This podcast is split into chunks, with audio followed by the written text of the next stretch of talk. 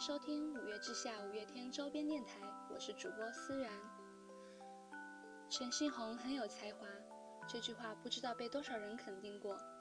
合作完《在梅边》，王力宏一直对阿信的词赞不绝口，洋葱也成为传唱经典。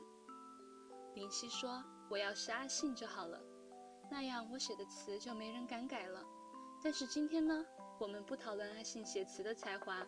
我们来领略一下他为书作序的本领吧。首先是《盛夏光年》，王继尧这版写在电影后面，给人一种成就感，读的时候仿佛可以嗅到旧时台湾的味道。而陈星红在作序的时候扯进了被抛弃的冥王星，让我们跟着阿信一起用心感受这两者的联系吧。我知道一个星球，在这个行星上。没有人能活超过二十岁。八月三十一日的九点二十一分，夏天早上，一个人，正好我看完了这部小说。而这一阵子唯一有用的新闻是，据说冥王星脱离了这个星系。不知道为什么，我有一种不服气的感觉。而这是一个即将更孤单的星系，星系里的第三颗行星上，流传着这么一部小说。叫做《盛夏光年》，而它依然孤单，绕着一个光速八分钟外的恒星运转着。自从四十五亿年前行星诞生开始，四十五亿年后，行星上开始有了人类这种生物。他们从出生起就开始不停地相互撞击，他们触摸、拥抱、深吻。仿佛急着摆脱身体里蕴藏了四十五年之久的亘古孤气。清澈的他们从不转弯，直到撞到头破血流，才心满意足地呼了一口气。直到出生后的第七千三百零五天，他们都突然开始停止疯狂的冲撞行为。那是因为行星上的人类在二十岁之后，他们都会切换生命形式。仿佛进入冬眠的梦境，在一片盛夏繁花般的记忆里，安详快乐的，不停的、不停的死亡着。我突然想起我生命中的冥王星，国际天文学也许能将你们除名，但我将会永远记得你。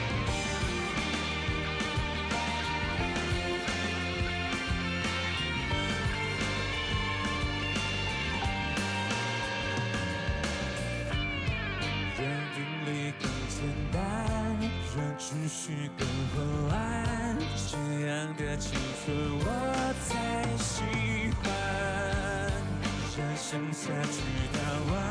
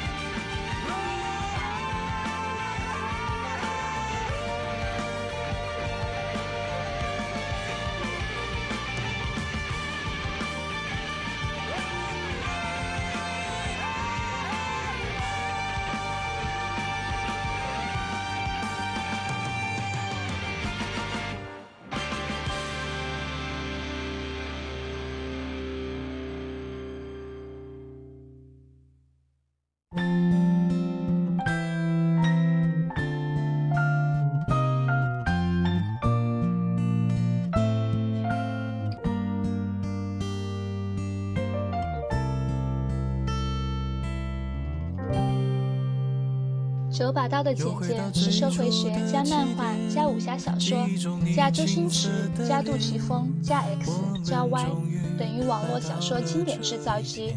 九把刀。所以，这样一个人和五月天合作并不让人意外。虽然这本书和专辑在内容上并没有太多的联系，但当专辑和书的第一章同时出现的时候，还是会给人一种亲近的感觉。这看似跨界却又合理的合作，怎么能少了阿信的序呢？当然，玛莎的序也是必不可少的。玛莎的那部分就留着我们下次分解喽。穿上一身帅气西装，等会儿见你一定比想象美。有一天，我们都将会被世界完美的驯养。好吧，不知道什么时候开始，我越来越常这样说了呢。我跟世界变得越来越和谐了。以前看《枪与玫瑰》的 MV，只要看到一头乱发遮着脸的吉他手撕类型。穿上价值百万的平台式钢琴上 solo，就会热血沸腾的认定搞摇滚乐团是我梦想的唯一归宿。然后我搞了乐团，也唱过很多的歌，却从没有站到钢琴上去用力的吼几声。上通告的时候，我都不说太超过的话。有记者问我问题，我总是小心的作答。每次出片儿，一定规规矩矩的努力宣传。有机会到颁奖典礼上走红地毯，我都按照主办单位规定的路线走。参加大型表演的晚会，结尾我一定会跟其他歌手站成一排，微笑挥手。好吧，似乎算是不赖的人生啦，但总觉得有那么一点不对劲。其实，也许只要让我站上一次平台钢琴，对着这个和谐的世界吼一声“看羚羊草之柏”就好了吧。有很多很难说明的感觉啊。总之，看完了这本小说，我知道你会懂了。就算你不是什么狗屁摇滚歌手，还是倒霉小说家，我想我们的遭遇都差不多。小说里出现了一句很棒的话，那也是我们人生终将踏入的遥远预言。有一天，我们都将会被世界完美的驯养。在那之前，我只想再为一生一次的青春期恶狠狠地叛逆一次，然后在大树下挖个洞，把那些最疯最闹、最甜最痛、最爱最恨的回忆都埋进去，等待老了的时候再好好的回味一番。好吧，再一次就好。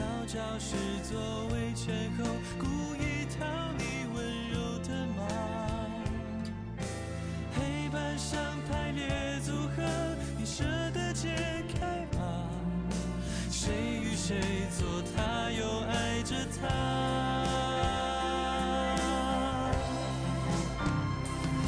那些年错过的大雨，那些年错过的爱情。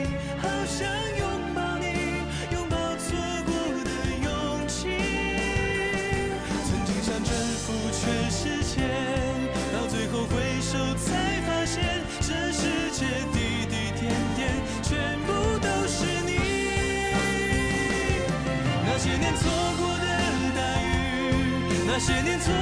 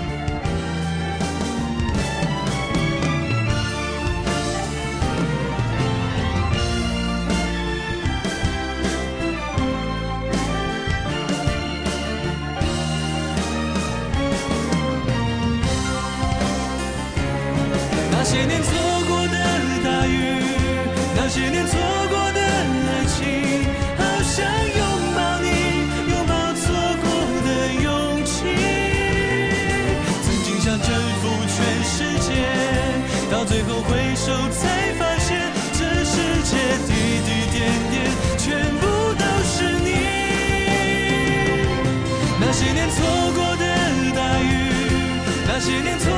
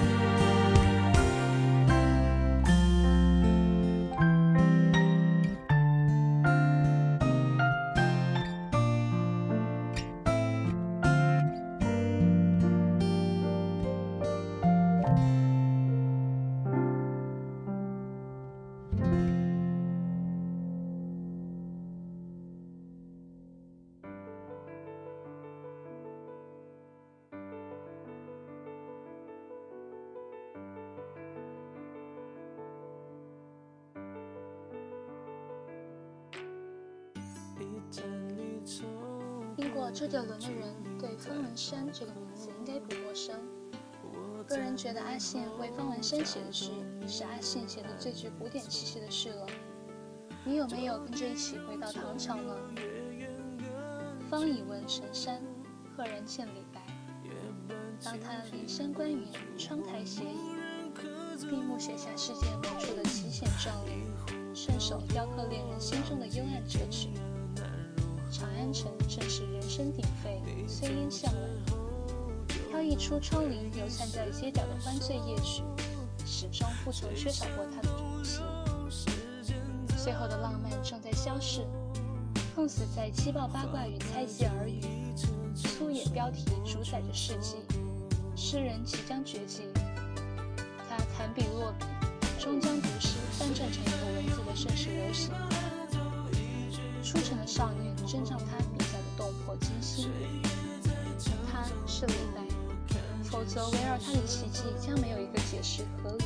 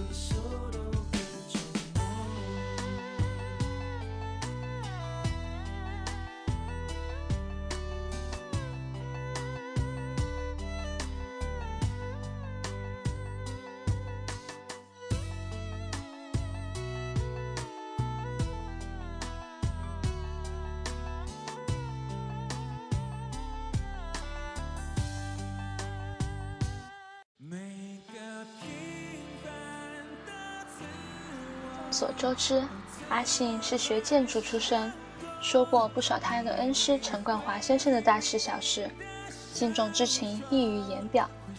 这个世界上最摇滚的诗人为世界上最摇滚的建筑师写的誓言，又会是怎样一种碰撞呢？让我们用心感受阿信的这篇摇滚盒子吧。很久很久以前，人类学会了制造一种盒子。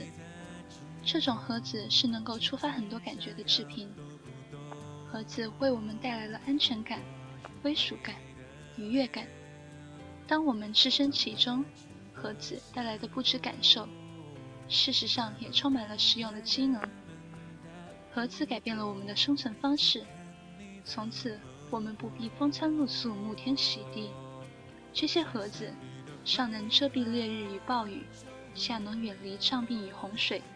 测能防御深情与盗窃，于是人类再也离不开盒子，而盒子的进化史便展开了。不停进化的盒子有了越来越多的机能，对应着天上的繁星，地表生长着无数的盒子。人们开始把盒子散落在乡村或堆积在城市，制造盒子的工法技术与机能规模渐渐庞大而繁复。所以，设计与制造盒子的权利，也渐渐从平民百姓与地方匠师，集中到名为建筑师的人的手上。上帝决定我们眼前的风景，需要经过地壳运动、风吹雨淋，动辄会花费百万甚至上千万年。而居住在现代社会的我们，把决定风景地貌的权利交给了建筑师。这群传承西方精英建筑教育的勇敢实践者，用短于上帝数百倍、数千倍的时间，制定并建造了集合住宅、学校、医院、水库、别墅、市政府、办公楼、体育场、游乐场、百货公司和所有拥有华丽名称的建筑。我们用一生的时间穿梭在盒子与盒子之间，我们欣赏、评论盒子，用一辈子的时间赚钱购买盒子。我们甚至出国去看不同的盒子。我们在盒子里出生、成长、相爱，在盒子里升值、衰老、死去。我们有很少那么信任一种人。这样决定我们的生命品质，左右我们的命运。即使我们从不认识他们，不知道他们是否读诗，是否旅行，是否钟爱艺术，是否关心我们的生活，我们依然把自己交给了他们。有幸认识他们其中的一位，他是建筑师，也是影响我最深的老师陈冠华先生。他如何改变并重新建筑我的生命，不在此赘述，是因为那只是他数十年教学生涯中的其中一小片段了。难能可贵的是，至今他一人付出无限的时光，一年又一年陪伴终于从联考中解脱的同学们，重新建筑心灵、美感、经验与所有无以名状的生命品质，如同当年的课堂。我们常与老师一起从午餐的福利社不间断上课，到共迎晨光的美而美。平克·弗洛伊德即将推出新作的这年，冠华老师也终于将他的思考与实践父子出版。我们将看到一位建筑师冒险、自省、实践、突破的心路历程。那年，有幸参与花东海岸的第一号建筑，数次和老师与设计团队在石梯平台录影，我们亲身体验基地的风光、夜空与海洋，让基地不再是基地。而后，冠华老师以每两年和设计的步伐，结合在地工匠的共同深耕，在亚洲与太平洋的交界点实现了九座摇滚史时代的建筑篇章。这些年，随着巡演。经历了不同的国度，穿越无数华美或巨大的建筑，但始终无法忘记第一次走入冠华老师作品的感动与震撼。他在那片山海的交界，那么特立独行却又如此融合天地。那粗犷表面电吉他的音墙，那厚实结构与爵士鼓的节奏。他同时在美国颠覆了建筑的历史演化。在我心中。冠华老师是最摇滚的建筑师，而他创作了全世界最摇滚的盒子。今天的誓言到这里就结束了，你是否意犹未尽呢？如果想把它们变成文字细细品读的话，请移步无下电台官方微博，字版在今后你的到来，请认准我们的台标哦。